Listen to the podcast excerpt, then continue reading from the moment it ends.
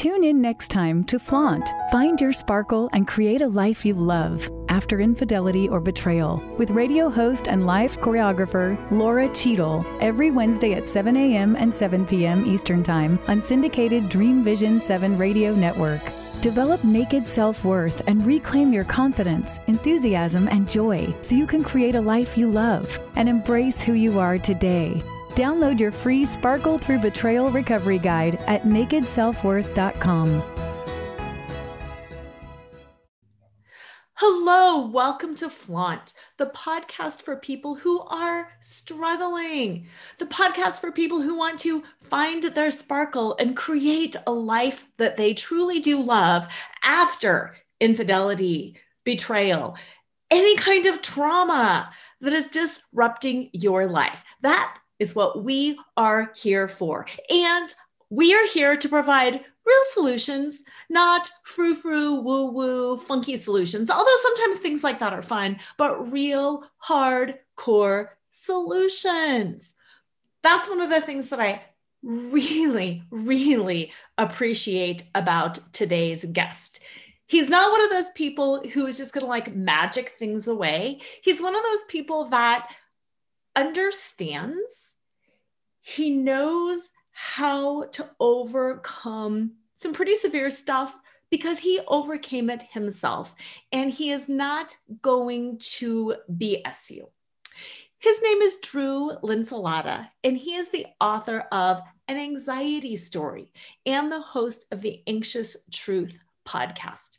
Now, what I really, really appreciate about him, like I said before, is he has been there. Like me, I've been through the betrayal journey. So it's not just like, oh, do this and it'll all feel fine. He was once really anxious, afraid, confused, and lost. He was literally crippled with panic attacks, trapped by agoraphobia, and riddled with constant anxiety. And because of that, he almost lost everything because his world became smaller and smaller and smaller. Now, he has completely recovered from his anxiety disorder. And he did it by applying behavioral science, courage, tenacity, consistency, and most importantly, an unquenchable desire to overcome his problems once and for all. And that's what I really want to get into today is well all of that but also that unquenchable desire piece. Because i know when i went through my own betrayal trauma the thing that got me through was the unquenchable desire not to be a bitter old lady not to be grouchy and resentful the rest of my life. So with that buckle your seatbelts. Here we go drew linsalata. Hey laura I didn't want to be old lady either. So we have so much in common. I love that. I love that. Okay, let's start from the beginning. Let's kind of start from that problem state. I had a problem. You had a problem. A lot of people out there have problems. Let's talk about that problem state. What was that like for you? Oh, yeah, good times. Um, not good times. It was, it sucked in plain English. It sucked. I mean, anybody who's gone through it will tell you that it sucked at an epic scale all the time. It's just you know, there is anxiety and then there's disordered anxiety. So, you know, somebody who develops an anxiety disorder just is in a bad place. It was not a good, it was not a good thing. I had a, my life was pretty crappy and getting worse and worse by the day because of that. So, yeah. Yeah. And what was the response that you were getting from people? Because I like how you said there's anxiety. Oh my gosh, it's going to rain and right. there's an anxiety disorder. What was that like for you with the people around you? Did people get that or were they just like, Drew, snap out of it? Come on. Um, to be honest with you, like my personality has always been such that no one really said that to me, like just snap out of it. I nobody really offered me advice. Um, I tend not to be somebody that people want to tell things, tell me what to, what to do. So they they wouldn't offer advice, which is fine because the advice generally, even though people are well meaning, is misguided in the case of anxiety disorders. And we can talk about that. But I didn't get yeah. a whole lot of advice. Every once in a while, I'd get like, you know, you just need to relax, or, you know, you're working too hard, you need a vacation. Like, but it has nothing to do with that. It really doesn't. No, yeah. no, it doesn't. And let's go there. How are listeners to know if they're just a little overworked and burning out and need a vacation, and if there's really something going on, how, how can they tell the difference both for themselves inside and for people that they love? Um, that's a pretty, it's a good question. It's one that most people don't ask. And the answer is actually relatively easy. So anxiety is a thing that all human beings, you know, exhibit from time to time. We feel it sometimes, and it's in varying degrees, right? But generally speaking, when we experience anxiety, we are aware that of the sorts. Like ah, the relationship is in on the rocks, or I'm having money problems, or I don't know what to do with my career, or my kids are driving me crazy, whatever it happens to be. I don't like my job, I had a fight with my neighbor, whatever. And we may feel anxiety and all the things that come with that, this, the physical sensations and the reactions. But we know that it's a problem that there's something pressing on me and I remain focused on that problem. Or at least trying to find that problem. Like yeah, i'm not sure what's eating me but something is. I wonder if it's blah this. And that's fine with an anxiety disorder the anxiety itself becomes the problem so the classic example is somebody who has a panic attack and who immediately becomes afraid of the next panic attack so most people will be like, oh, that panic attack is because you weren't eating right, or you're overworked, or you're stressed, or there's some trauma that needs healing. Maybe. But if the panic attack leads to being afraid of the next one, and now you begin to modify your life because you're afraid of the anxiety itself, now you're in the realm of an anxiety disorder, which is a whole different ball of wax. Totally I, I, I love that description. Thank you. The anxiety itself is the problem. Correct. You become afraid of being afraid. So the, the physical reactions, the physical sensations, the thoughts, the disordered thinking, the scary thoughts that come along with anxiety, they themselves become the, the source of more anxiety. It fuels itself. So if there was some initial trigger, that still matters to a certain extent. You should live the healthiest life you can. And if there's trauma in your background, you should try to heal that, of course. But when the anxiety begins to fuel itself, it's decoupled from that original trigger. And now you have to work on this on its own. So, and it's very counterintuitive, by the way. My my question around that is having an anxiety attack, whether it's just, oh my gosh, I'm anxious because it's raining, it doesn't feel good. Right. And it seems like there's kind of a fine line between really being afraid of the anxiety because it doesn't feel good. I don't have an anxiety disorder, right. but I have been very afraid through my infidelity journey. I don't want I don't want to hear another disclosure. I don't want to hear about another woman.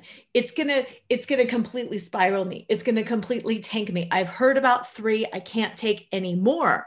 And there is that fear around that. But some of that is I hate using the word normal around anything because nothing is normal.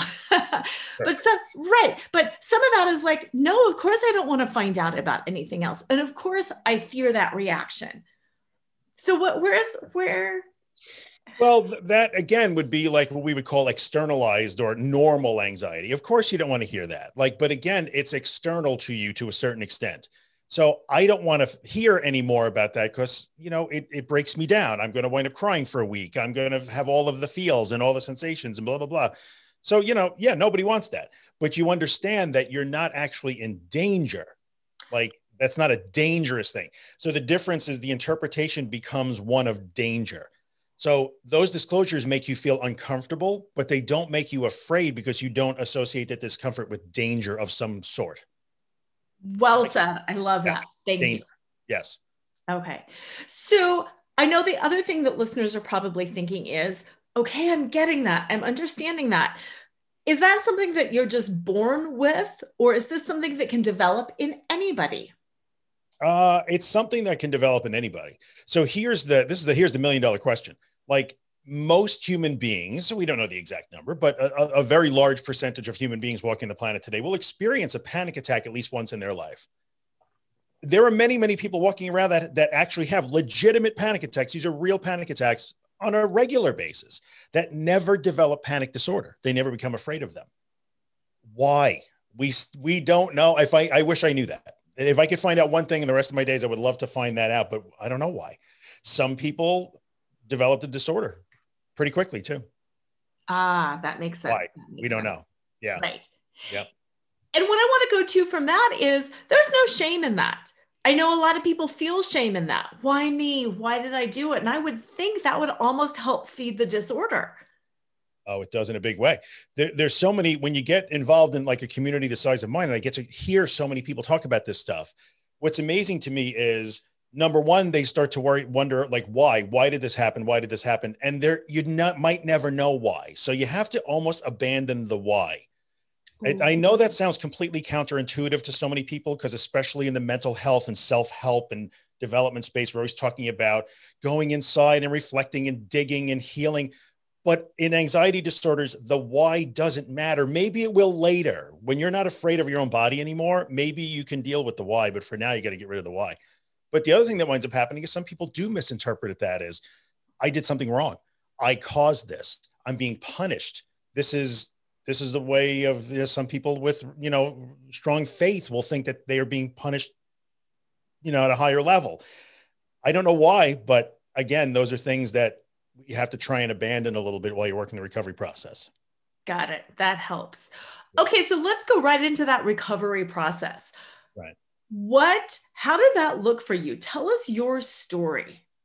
Sure. So, I mean, I dealt with this, you know, the first time I ever had a panic attack was 1986, right? So, I, I, had no idea what a panic attack even was, never heard of that before, right? So, it's pre internet, you know, I couldn't Google it, no idea. So uh, didn't know what it was, and uh, it immediately I, I, immediately became afraid of the next one, and I went right down the the typical textbook panic attack, panic disorder, agoraphobia. That's the the textbook tra- uh, path, right? Got it. And and honestly, I went to go see a therapist, and the type of therapist you see is super important when you're talking about this stuff. We'll get to that. Okay. And he had, handed me a book by an Australian physician who's long since passed by the name of Dr. Claire Weekes. and Dr. Weekes wrote in the 50s and 60s, way ahead of her time, in layman's terms about what this is in a cognitive behavioral kind of way. I read the book, I read it twice in two days. And within like three weeks, I stopped having panic attacks. And I felt like all good.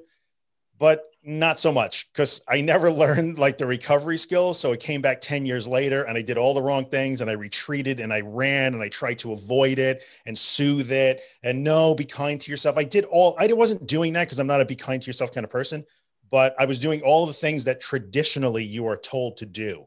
It's okay. It's okay. You need rest. And I would retreat and retreat and retreat. And it got worse and worse and worse until I was, complete, I became completely agoraphobic, couldn't leave my house and I became clinically depressed and it was really nasty. So I medicated my way out of that. And that was great until it wasn't. And, you know, I talk about that in, in the, my, my first book, An Anxiety Story. We can go into that later if you want. Yeah. But uh, it worked until it didn't. And then it became more of a problem than a help. And then I stopped taking the medication. I went through this crazy withdrawal process in around 2005, 2006. And then I actually finally solved the problem, which was essentially going right toward everything that terrified me. That that's the the crux of this. This is where everybody sort of like eject. I'm out. I'm not listening anymore. It happens, but that's how you have to do it. There's a way, but that's how you have to do it. Okay. And, and I do want to get into that way. And yeah. I have to say, my listeners are not going to be eject, you're out. I use the concept of burlesque, which is stripping down. It's yeah. literally going into what you're afraid of. We're all afraid of quote unquote being naked on stage. Well, then sure. let's do it because then once you're there, you're going to see, oh, actually, it's not bad. It's kind of fun. And now I can shimmy and the music yeah. is going and this is great. And I can handle this. So my yeah. listeners will love it. Well, that's really the crux of the whole thing. So, yes, in, in a nutshell, you're going toward your fear, right? But you have to learn to go toward it in a, in a specific way. We're, we're not learning, we're learning to be better at being afraid. We're building a new relationship with that fear. We're a new way to react to it, or more specifically, not react to it. And yes, in your terms, stripping yourself naked on the stage.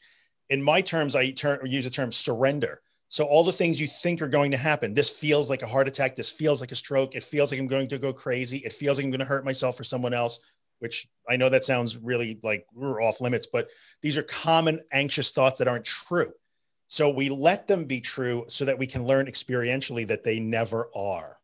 Because we can never talk ourselves out of them. You can't use words. The part of your brain that governs this, the amygdala, only understands experience. So we have to experience what we think is going to be the worst thing without fighting it. And then it doesn't happen. It doesn't hmm. happen again and again and again and again. And then your brain finally gets the message like, oh, sorry, dude, I've been wrong. And then everything changes. Ooh, I love that. I love that. I, I want to go more into that process, but sure. first I'd like to point out to to the listeners and correct me if I'm wrong. Right. I like like is in air quotes that you went down the wrong path several times, quote unquote yes. wrong path, because I think so many of my people talk about, well, I tried and it didn't work. Well, I tried again and it didn't work well, I still tried again and it didn't work. And that's okay. There are so many things that I've tried so many times that still haven't worked. But eventually you do land on it. And it seems like that has also got to kind of feed into the problem a little bit as well. Oh, in a big way. So many people that develop these disorders become convinced that they're broken. And like eh, my second book that I wrote, which is called The Anxious Truth, it's a recovery guide. I spent the, almost the entire first chapter. It's a 70,000 words. It's a lot of words. The whole first chapter is showing you that you're not broken. These are just bad brain habits. But they wind up thinking that they're broken because they've tried so many things. It's what I eat, it's what I don't eat, it's a medication, it's a different medication, it's a third medication, it's you know, it's chakra clearing, it's meditation, it's breathing, it's grounding, it's weighted blankets. And no matter what they do, they can't escape this. And they figure, I'm screwed, I'm broken. Yeah. But that's not true. You were just doing the wrong things. Got it. Yeah. I, I, I fully believe that, whether it's related to a panic disorder or general right. anxiety or anything that is, yeah, we, we self reflect. I mean, even a lot of my people in the show are on the betrayal and recovery journey, and that's the same thing. It must have been me. What did I do wrong to cause him to do that? Right, right. Like you think you did something wrong, right? It's somehow your fault. Yeah. But it's a, you, were, you weren't broken. There was nothing wrong with you. No, no. Yeah. So I love same, that. Same thing. Yeah. Yeah. Okay. So let's go down this what did you do for people listening who are thinking, I'm right there. I'm, yeah. I feel like I'm going down this path or have gone down this path. Help me, Drew. What do I do? Explain, explain this sequence of facing your fear and right. desensitizing your brain, basically. That's exactly what it is. It's basically rewiring your brain and unlearning those bad brain habits, is what that is. You have to start from one premise, and that is even though I am afraid and uncomfortable, I am still safe. Like it is possible to be afraid and safe at the same time in this case. You know, if I pull a gun on you, then you will be afraid and also unsafe. But when you're having a panic attack, you become agoraphobic, you have generalized anxiety disorder, social anxiety, health anxiety. You f- you're afraid and feel vulnerable but you are still safe. So you have to start from that premise that i can be afraid but yet safe. And so what i have to do is do things that unbreak that connection that my lizard brain has made between afraid and danger. Because in this case there is no real danger. It feels real the fear is real the danger is not. So you got to start from there and then you have to literally start doing the things that you fear the most, but we do them in baby steps, incrementally over time, over and over and over. If you're agoraphobic and you're having a hard time leaving the house, or you have social anxiety and you tend to avoid big gatherings, you don't jump on a cruise ship for three weeks to cure it. That that will that's bad. That won't work. You don't jump, you know, decide, well, let me go and speak in front of a thousand people when meanwhile I'm having a hard time with groups of two. You don't do that. You have to do things incrementally. And that goes with all of the different types of these disorders. Mm-hmm. So it's just being, you know, incremental baby steps again and again, over and over, incrementing over time. That's how you do it. So it's not as brutal as you think. No, no. Yeah. And then as you do a baby step, do you give yourself time to process a little bit or do you just go right back into it the next day?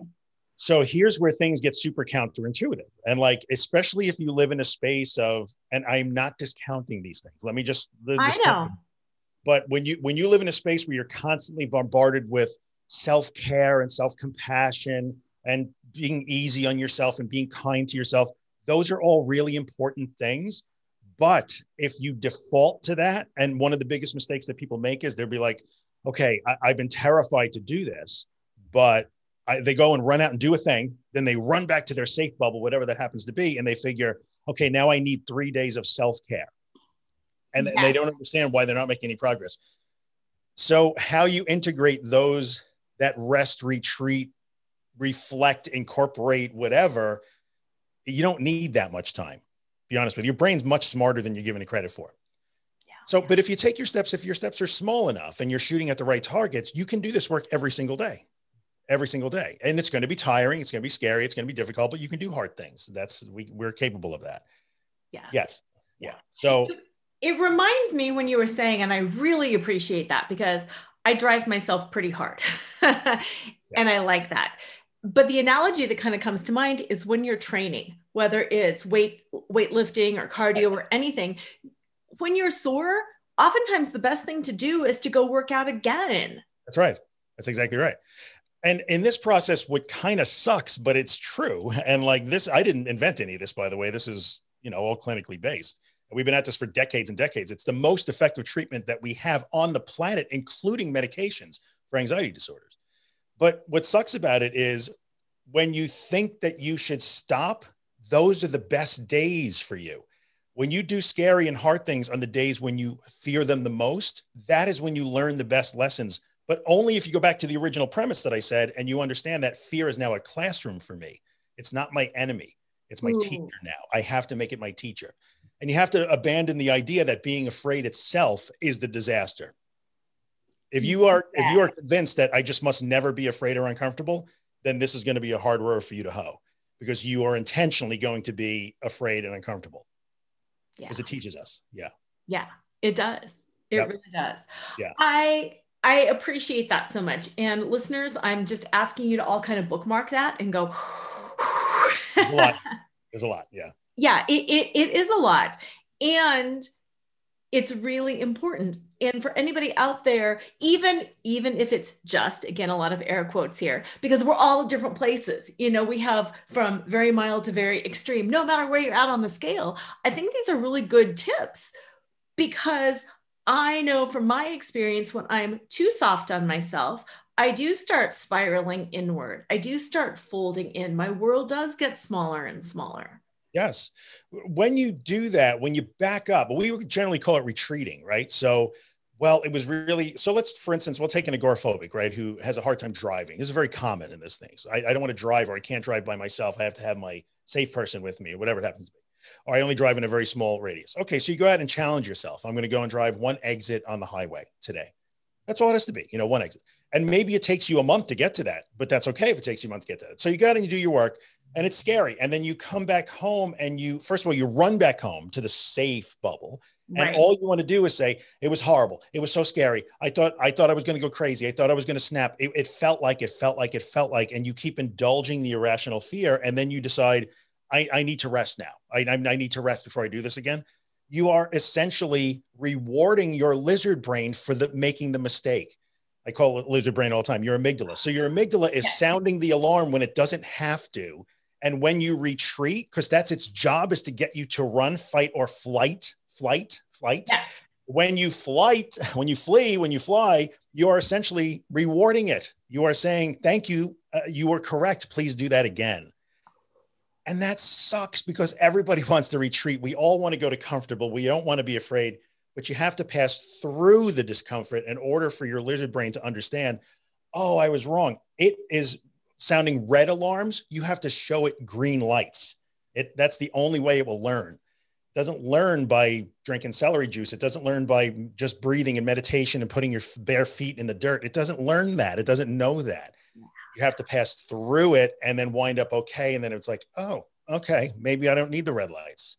So is it just like that for everybody, or do people have to pass through it and pass through it and pass through it and pass through it? Like, oh, where's that breaking point? Yeah, here's the bad news. And, and if you know who to complain to about this, I'm I'm I'm with you. Maybe we'll do it together. because the brain is amazing, right? Human brain is I'm just freaking amazing. I'm a huge fan of the human brain, but it also really sucks. Like so our threat response, you know, a friend of mine actually is very fond of saying it's really fast and really efficient, but really dumb. Like, and that's true. So the problem is that we, and look, the, the people who didn't have this died out 50,000 years ago. So sure. they're here, right? Evolutionary, in an evolutionary perspective, our brains have gotten us here to the top of the food chain. The, the issue is it, we can learn to be afraid almost instantly. A lot of people wind up being right. They wind up developing these disorders very quickly, but you, we can't unlearn it instantly. So a lot of people get discouraged too. Because they're like, okay, they get really pissed off. I'm done with this. I'm going to kick anxiety today. And they go out and they do their grocery shopping or they take a family vacation. They white knuckle through it. They power through it. Then they come back and they're like, yeah, that was awesome. And then a week later, they're like, I don't understand. I'm still having panic attacks. I'm broken. It didn't work. Well, yes. it doesn't work that way. It, it has to be repetitive. It sucks. Yeah. It's true. So how how can people get through that? Support I mean is there a support group? Is what is your biggest tip for pushing through that? Because you know again a lot of people here dealing with infidelity and betrayal, recurring thoughts, recurring thoughts, recurring thoughts. And yes. it's nice to have a support group, but so many of the people that I pick up on my support groups are the ones that are like, I'm so tired of being a part of support groups where people just cry and coddle each other. Kinda. So I'm going to offer similar advice then. So if you're dealing, look, you know, I have a Facebook group right now that has almost 7,000 people in it, right? Is it the biggest anxiety support group on Facebook? No, not even close. Will it ever be? Probably not. I'm okay with that. But it looks different than any other one you will ever find because the first thing we do not allow is does anybody else get? We don't allow it. Or like it feel can somebody talk to me? I'm having a panic attack. I need you to talk me down. And we'll teach people like, no, you actually don't need anybody to talk you down. I promise if you do nothing, it will pass and it'll pass faster. And then people start to learn that. So the best support that you can, the first thing you need to do is learn the mechanism here, understand how you got here and understand the mechanism at play. If you don't know why you're doing hard and scary things, you won't want to do them and, you, and you'll hate it and it won't work. So you have to understand the mechanism at play. So educate yourself as to the true nature of the problem and the solution. Then yeah. you surround yourself with people who will support you, but that support isn't, it's okay. No one understands. You're a warrior. You're a goddess but you haven't left your house in six months. So you, you know, right. So you have to be super careful about that. We all want that. We want people to stroke our hair and make us feel like it's going to be okay but that is not the way you recover from these disorders. You, have you need to surround yourself with people who will cheer for you and say, Look, I know you don't want to do it today, but this is when you have to do it most. And when you're done, they'll say, Look, you did a really hard thing. That's amazing. You're, look how strong you are. It worked. It's working. You did it. You're okay. That's what you really need. You need the right, you need the right level of support. And the right, if you're going to get professional help, which I'm a huge fan of, the right therapist matters. It matters in a big way. Yeah. Yeah. We're going to take a couple of moments for a break. And when we come back, I want to talk about that right therapist, that kind of help. Because I think also in this world, we're so inundated with so many different things. And the fact is, diet can matter and self-care can matter and there there's like so many different layers that truly can matter and it's like putting it together i think is so confusing sometimes for people yeah. so yeah we will be back in a few stick with us to all the women who have cried in the shower, smiled when they wanted to scream, and couldn't wait to get home and unhook their bra. Flaunt is the definitive guidebook on how to get back in touch with who you are underneath your labels, roles, and scripts. Fall in love with yourself right now. Breathe life into the dreams you left behind and live each day with uninhibited joy. Pick up a copy of Laura Cheadle's number one best selling book, Flaunt Drop your cover and reveal your smart, sexy, and spiritual self wherever books are sold. It's available in print, digital, and audio formats and comes with two downloadable meditations. Do you feel betrayed by life, your body, or by someone that you love?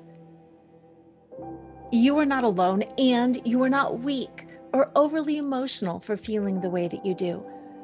Betrayal is one of the most overwhelmingly painful experiences to navigate because it strikes at the core of who you are and what you are worth. No matter how gutted you feel, there is hope. You can flourish, not in spite of your experience, but because of it. I know. After 23 years of marriage, my world was shattered when I found out that my husband had been cheating on me with five different women for 15 years. I lost everything that day my identity, my worth, and the future I had worked so hard to create. While it was a long and arduous journey back to myself, today I know who I am, what I want, and I am happier and more confident than I ever was before. I've got what I call naked self worth, which is the ability to see know and love yourself for who you are, not for what you accomplished or for who you are in relation to others. no matter what has shattered your heart, if you're ready to get clear on who you are, what you want, and to learn how good life really can be, then life choreography is for you. Even if you feel too old or are too busy because you have kids at home and you're in charge of everything. Life choreography is a comprehensive five month, five step program that empowers you to strip out of your labels, roles, and scripts and to reveal yourself as you are, not as you think you should be. To learn more, go to nakedselfworth.com and download your free guide that shows you how to untangle yourself from the past, reclaim your sexy, and start re choreographing life on your own terms so you can love and be loved for exactly who you most authentically are. And we are back with Drew Linsalata, and we are talking about all things anxiety. And I mean anxiety, capital A, anxiety. Not, oh, do you think it's going to rain and mess up my newly washed car? Right. Yeah, nothing wrong with that. But we're going to talk about some of the the therapists that really the, the right kind of therapist, the right kind of tool, some of the things that you truly can do that will help you, that will not make your anxiety worse. Right. So, and I'm a huge fan of professional help, right? So, if you can do it, here, here's part of the problem that we have. And, you know, we talked about this a little bit. It can be hard to find the right therapist. So, the therapists that will, the clinicians that will be most effective in helping you resolve an anxiety disorder are people who are going to kind of make you do the stuff that I'm talking about here on this podcast. So, they are going to be that person for you, that cheerleader that like, you're going to have to do this. I'm going to give you homework. You have to do these assignments. This is what we're going to do. I'm going to teach you and, and cheerlead you and coach you through this process. What you don't want, so you want a therapist, if you can find them, that specializes in treating anxiety disorders. And they are out there. They're just not that common. So you want a therapist that specializes in anxiety disorders, not just, yeah, I do anxiety if you walk into your therapist office because you are riddled with panic and having a hard time leaving the house and anxiety is just making a smaller and smaller life for you, right? If you walk into your therapist every week and just talk about how you're feeling, you're going to be there a really long time and it's going to be frustrating. Mm-hmm. That's not, those therapists are fine for different types of things, but that's not how you treat an anxiety disorder. So you don't want, all therapy is not created equal. So you want somebody who specializes in anxiety disorders, who is trained and specializes in cognitive behavioral therapy or dialectical behavioral therapy or acceptance and commitment therapy or metacognitive therapy. These are the big, they're all in the same family, right? Right. But these are the most effective treatments we have, and they will get you through the process that I'm talking about. So somebody who wants to talk about, you know, whether or not you got hugged enough as a child may have the best of intentions, but their paradigm is not focused correctly for disordered anxiety. Yeah. If in fact that's a problem, you can go back later and revisit those things for sure, or sometimes at the same time. That's okay. You could do that work too. I'm not saying not to do it, but that's not going to solve your panic disorder or your agoraphobia or your health anxiety. Mm-hmm. So you need mm-hmm. the right therapist. They're sometimes hard to find. They are hard to find. And I think in my experience, maybe in your experience and our listeners' experience too, sometimes it's hard to know when to say no with a therapist. You start working and you start thinking, is this working? I'll just give it a little more time. It's not. I'll just try this other medication. I'll give it a little more time. Sometimes it's hard to know. It's okay to not know. Look, I mean, a lot of this stuff is uncertain. And so sometimes you're making it up as you go along. That's that's true. Mm-hmm. Um, if you know, and you know what, sometimes it's really hard to to sever a relationship with a therapist also. I, I respect that because sometimes it feels like the many people feel like they become a little attached to their therapist or the therapist becomes a bit of a safety device or a crutch. Like I've heard many, many people who've been in therapy for a long time where they're not really making any progress, but all they want to do is get to therapy and, and process. Like, oh, I tried to go to the supermarket, had a huge panic attack. I need to process it with my therapist. I'm like, well, but how often if that has that happened, the processing isn't helping. But they become attached to their therapist, so it's hard, or they can't find another one, or they're not sure they can do it without that person. Or you know the other thing would be uh, they don't want to give up some of the other stuff that they have been trying. I, I, I can't give up my crystals i can't give up my weighted blanket. But sometimes when you use devices like that, I'm not saying they have no place in life, but in this situation, if you're giving your weighted blanket credit for getting you through a panic attack, you are dropping all of your power on the floor and then stepping on it. Your weighted blanket did not get you through the panic attack. If you threw the weighted blanket away or set it on fire, the panic attack would still end. So it's all about learning experientially that you did that, not the blanket, not the crystals, not the celery juice, not the magnesium, none of it. You did that. I so, like that. Yeah, it, it, that's important. You have yeah. power and influence in this process. Yes. Stop giving it up. Yes. And I love that because I like my stuff. Stuff is fun sometimes. sure. You know what? There's, there's, nothing wrong with any of that stuff, Laura. I, I you know, and, and, people sometimes get angry when I say that stuff. If you like those things, there's nothing wrong. If you like curling up under a weighted blanket because it just makes you feel nice, then uh, awesome. I'm all for happy people. You just have to be careful how you apply those things. Yes. Yes. Yeah, because you don't need it. You absolutely don't need that. So right. I yeah, I, I love that. You know, when I did way back when when I was kind of learning, learn doing my yoga teacher training and learning up meditation and stuff like that, I had one teacher who said you have to meditate with a crystal. And yeah, it was crazy. And so many of us were like, but what if I'm in the car? What right. if I'm, what if right. I lose my, really? You're telling me I can't meditate without my crystal? Yes, I can. Watch me. And I think that goes to what you were saying. Oh, yeah. Oh, hell yeah, I can. Yeah, yeah. That kind of goes to what you were, you know, when I did the intro on you, you had a determination to do this. And I want to talk about that because I'm a determined person. I know you're a determined person. There is that determination to do this. And as a hypnotherapist, I used to turn away a lot of people when I felt that they weren't committed to the process because otherwise it was a waste of their money and my time. Yes, that's true. So let's talk about commitment and how do you get committed if you're not committed? And where was the turning point for you where you got committed, or how did that all work? Well, it's interesting because, you know, I have the look, I have the, the privilege of speaking to thousands of people about this. I truly, truly consider it a privilege to, to talk with these people, not just to them, but with them. And I find that that commitment and that spark comes from different places, depending on where a person is at in their life and what their circumstances are and their personality. But it does start to come down to a, a few main categories. For me, it was literally getting to the that is enough. Hmm. Like when I felt like I, I'm that person that, you know, I tend to not I don't tolerate failure. Now, we can argue that that may be part of the, the issue, possibly, but I've always driven myself kind of hard. Did that contribute to this? Maybe, but addressing that did not solve my problem. In fact, using that actually helped me solve my problem. So when I found that, like, you know, my kids were young at the time, my daughters, when they needed somebody to take them to, you know, a, an event, and I couldn't, or I, I would say I couldn't, I refused to because of fear. After a while, that became like, oh, this is not okay anymore. This is mm. not okay. Like I would much rather let this thing kill me than to live like that. So in the end, everybody finds a way to get to that point where the discomfort of the recovery process is worth it because the discomfort of not recovering is worse. Yeah.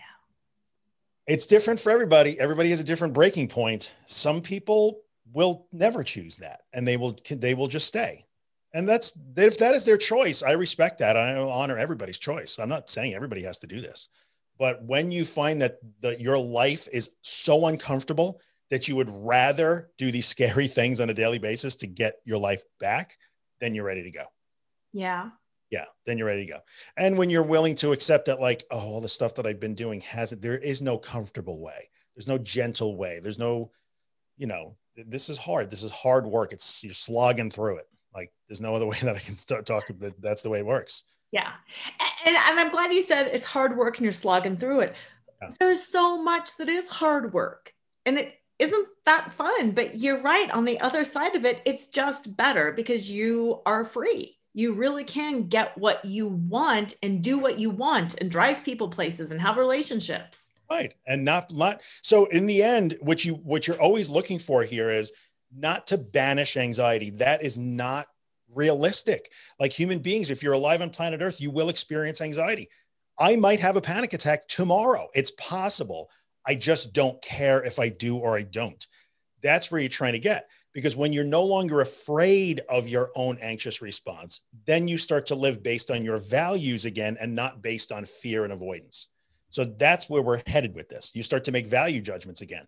And when I watch people go through the recovery process and some of the people that I work with on a one on one here and there, that is some of the most exciting moments when you see people start to make value decisions as opposed to fear decisions. Hey, you know, my daughter had to go to soccer practice and I grabbed the keys and I drove her there. And I waited for an hour and I talked to one of the moms and then we drove home and we got ice cream on the way home. And it was, I was so scared, but I did it and they're so happy they chose their value over the fear. And I love that because that applies to so many things, you know, racism, sexism. Yes. Yeah, yeah, yeah. Relationships, marriage. I mean, think about all of the decisions that we make based right. of fear. So the lessons you learn when you go through this process, the book I'm writing right now is called Lessons from the Panic Zone. And it is this is what recovery from an anxiety disorder teaches you. These are these are lessons that are applicable across, like you said, all different relationships and career and all kinds of stuff. And they will stay with you forever. Those lessons stay with me forever. I would do it again tomorrow, all of it, if I could become who I am now. Yes. Yes. I, I know, have said, I, I know you're in that same boat. Oh, totally, totally. I have said that so many times with the infidelity journey. People are like, Would you marry him again? And it's like, you know what? Yeah, I would go through all of this because of who I am now. Right. And yeah. what I find amazing about this process too is that we are very willing to accept. I mean, look in that in the whole like entrepreneur space and you know business space, get ready to be get comfortable being uncomfortable, dude. Like come to my warrior retreat. The lion's not sheep. Blah blah blah. F you. You know that whole thing. We're very willing to like root for like be uncomfortable, man. There's growth in that. But yet, when it's time to really be uncomfortable to solve this problem, everybody's like, oh, oh I don't know about that, man. Like right. that doesn't sound right. So why do we embrace discomfort as a teacher in some areas, but we we run from it and think I'm crazy when I say this in other areas? Yeah. Like everything else in life. Sometimes you have to be uncomfortable, but there's lessons in it. Yeah. Let it be a teacher. Yeah. Yeah. So. so. I'm curious about this. You know this about me. I am playful. I am humorous. That's why I like use burlesque. Rip off your costume. Show me your sparkly bra. You know, I, I I'm into the play over it, the yeah. the joy of it, because to me it helps get us out of that reptilian. Like I like to say, instead of fight, flight, or freeze, let's flaunt. Oh, there's another F. I dig See? it. I know. Yeah. I, for me, I like the playfulness of it because it makes it less threatening. Um, what is the role that humor has played for you in this journey, and do you think it's necessary or not? I, it doesn't hurt. I'll tell you that. You know, I've always been. People will tell me I'm a funny guy. I've always been like I'm. I'm the guy to make the joke for sure. And when I was able, and I always was, even in the grips of it, most people, even when they are in the grips of like things like, I'm afraid I want orange juice, but no one's opened it yet, and I'm afraid that it's been poisoned so I'm going to wait for my daughter to have some orange juice. I'm not kidding. This is real. Like this is real. Like this is the disordered thinking. Like that doesn't make you a bad person. That's just bred brain habits right now. It's okay. Like you don't really mean that. But when they're in the middle of that, they will sit and say, that is crazy. They will say that's crazy. They'll laugh. They'll make jokes about it. So the humor is always there. When you recognize the irrationality, we can laugh at it. And many times I would be like, I cannot even believe that I did that. Like I remember once having Chinese food having a panic attack about an hour later, and then just refusing. I didn't eat an egg roll for like eight years, which was ridiculous. And even when it, when it was like, man, I really would love an egg roll. I am such a dork. Like I would make jokes about it and everything, and it helped. So humor definitely helps if you're that kind of person. Yeah. Let go of the suffering to a certain extent. You know. Yeah. You know, we could pain is not a choice. Suffering, I mean, that's a cliche. I'm gonna say suffering kind of is. How you react to it and handle it, sometimes you do want to just like pound the desk and cry and have somebody tell you like it's going to be all right. That's okay. We're all entitled to that. But you can't live your whole life that way. This is horrible. This is terrible. This is terrible. You don't. Nobody knows. Nobody knows. Well, maybe take a step back and, and look at it. Look at the irrationality of it. There's there's humor in that. That could be one of the, the turning points for people. Yeah. Yeah. Yeah. A lot of words. Sorry. No, that's that's perfect. That's very well said. I appreciate it.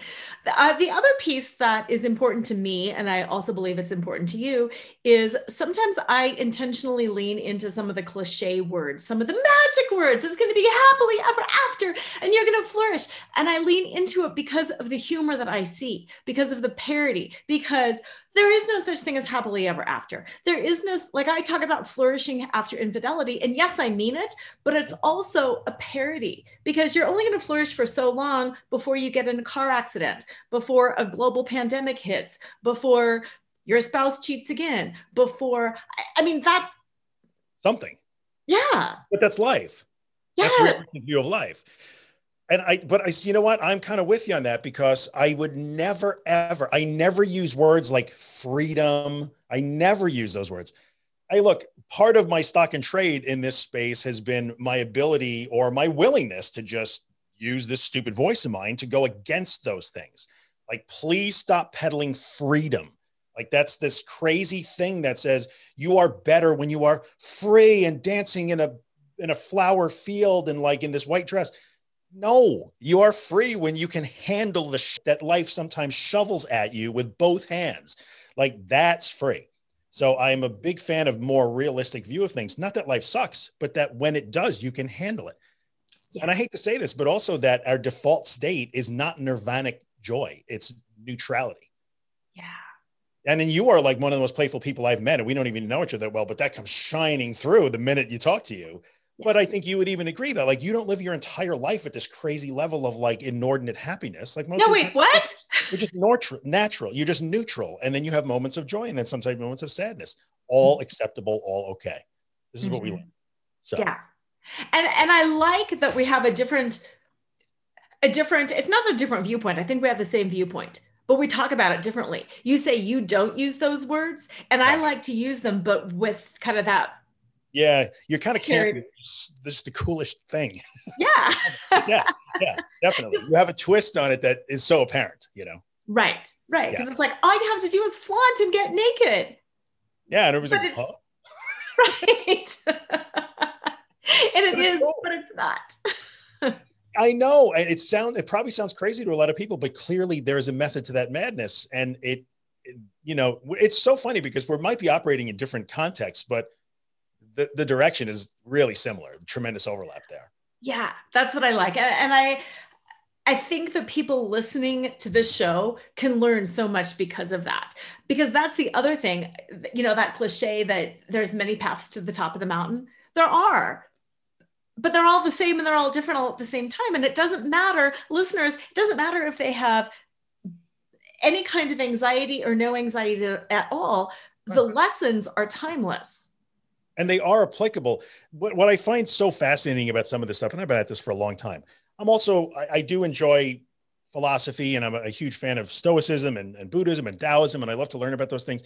The more you get into this stuff, the more it all converges anyway. So, whether you're coming from an anxiety background, anxiety disorders, infidelity, substance abuse, financial ruin, whatever it is, we all kind of wind up in the same classroom yeah. come just different ways and we're working at a different textbooks, but in the end, we wind up in the same place. There must be a reason for that. That can't be a coincidence. Yeah. That can't be. So I think in the end, you know, we are definitely we are a very similar message. For me, I'm telling somebody to go and drive that one exit on the highway, which terrifies them. For you, you're talking about like, hey, get up and, and flaunt it a little bit. Well, yeah. what if I have a panic attack? You'll handle it. Well, what if somebody thinks I'm ugly? You'll handle it. Yeah. Lesson's the same. yeah. Yeah. yeah one, one of my stories, I'm just going to end with this story because it was, it's funny. One of my first shows, I was tap dancing and, you know, a little nervous because I haven't tapped since I was a teenager and I was in my 40s at the time. And I'm in my pasties and it's a 4th of July routine. So I've got my tassels that are fireworks that, you know, shoot the lights. And I jump of off the stage. Of course. of course you do. Why wouldn't you? of course. And and even though I'm literally doing this Metaphorically, people do the same thing. I'm all happy. I'm brave. I'm in my power. I leap from the stage. It's a concrete floor. Tap shoes and a concrete floor no. do not mix. I was like on ice skates and I'm flying and I see the crowd all around me and the horror on their face. And I'm flying and I slid and I fell And it was that moment where, what do I do? And I thought, I strike a pose. And I struck a pose. Yeah. What are you, you going to do? Because what else can you do? And it ended up being a memorable thing. I got a ton of applause. Nobody came up to me and said, You are so stupid. How could you have, ju- how dare, nobody said that. Everybody was like, That was awesome. I was so afraid for you. And that the way you handled it, that was great.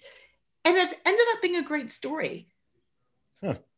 And it's just like so many things in life. That moment that we're the most afraid of, that we think is going to be the worst, just ends up being a great story someday. Turned out not to be.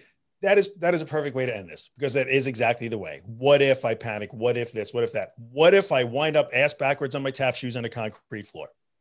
Then it happens, and I'll figure it out then. And you did, yeah. and everybody yeah. can. Yeah, and it ends up being a great story. Very good. That is a good story. I'm sorry you went flying, but it's a good story. It is. It is. And I survived. I'm here to talk about it. So it's all good. So, yep. where can listeners find your books, find your podcast, find out about you? Well, the, the, podcast, first of all, there are six years worth of podcasts. It's all free. Go get it. And so you can find all of that stuff. Plus, I wrote two books. My story is an anxiety story. That one you can get free. It's an MP3 download. Go to my website and just you can download the MP3 and listen, or you can follow a link to Smashwords and get it for free. Name your own price, zero. The other book is called An Anxiety Story. That's a recovery guide. It's 400 pages taking you through the steps that I talked about here. But everything is at my website, The Anxious Truth, theanxioustruth.com. We'll have everything, the links to all my social media. Everybody come on down. Everybody's welcome. Perfect. So, yeah, everybody's media. welcome unless they start asking for no everybody's welcome anyway like we nobody gets turned away here and sometimes it, it could be a little bit like it's different than what they expect it to be but if anybody comes from the podcast they'll have already heard me so they'll know what to expect already they won't be blindsided all come on down we're all welcome to have everybody's welcome I like that. Thank you so much for coming on my show, for sharing your wisdom, for being transparent in your journey too, and for saying that it's hard. Thank you for saying that it's hard. I appreciate that so much. Freaking hard. But thank you, Laura. I appreciate the the opportunity and it was fun to talk to you. We'll do it again.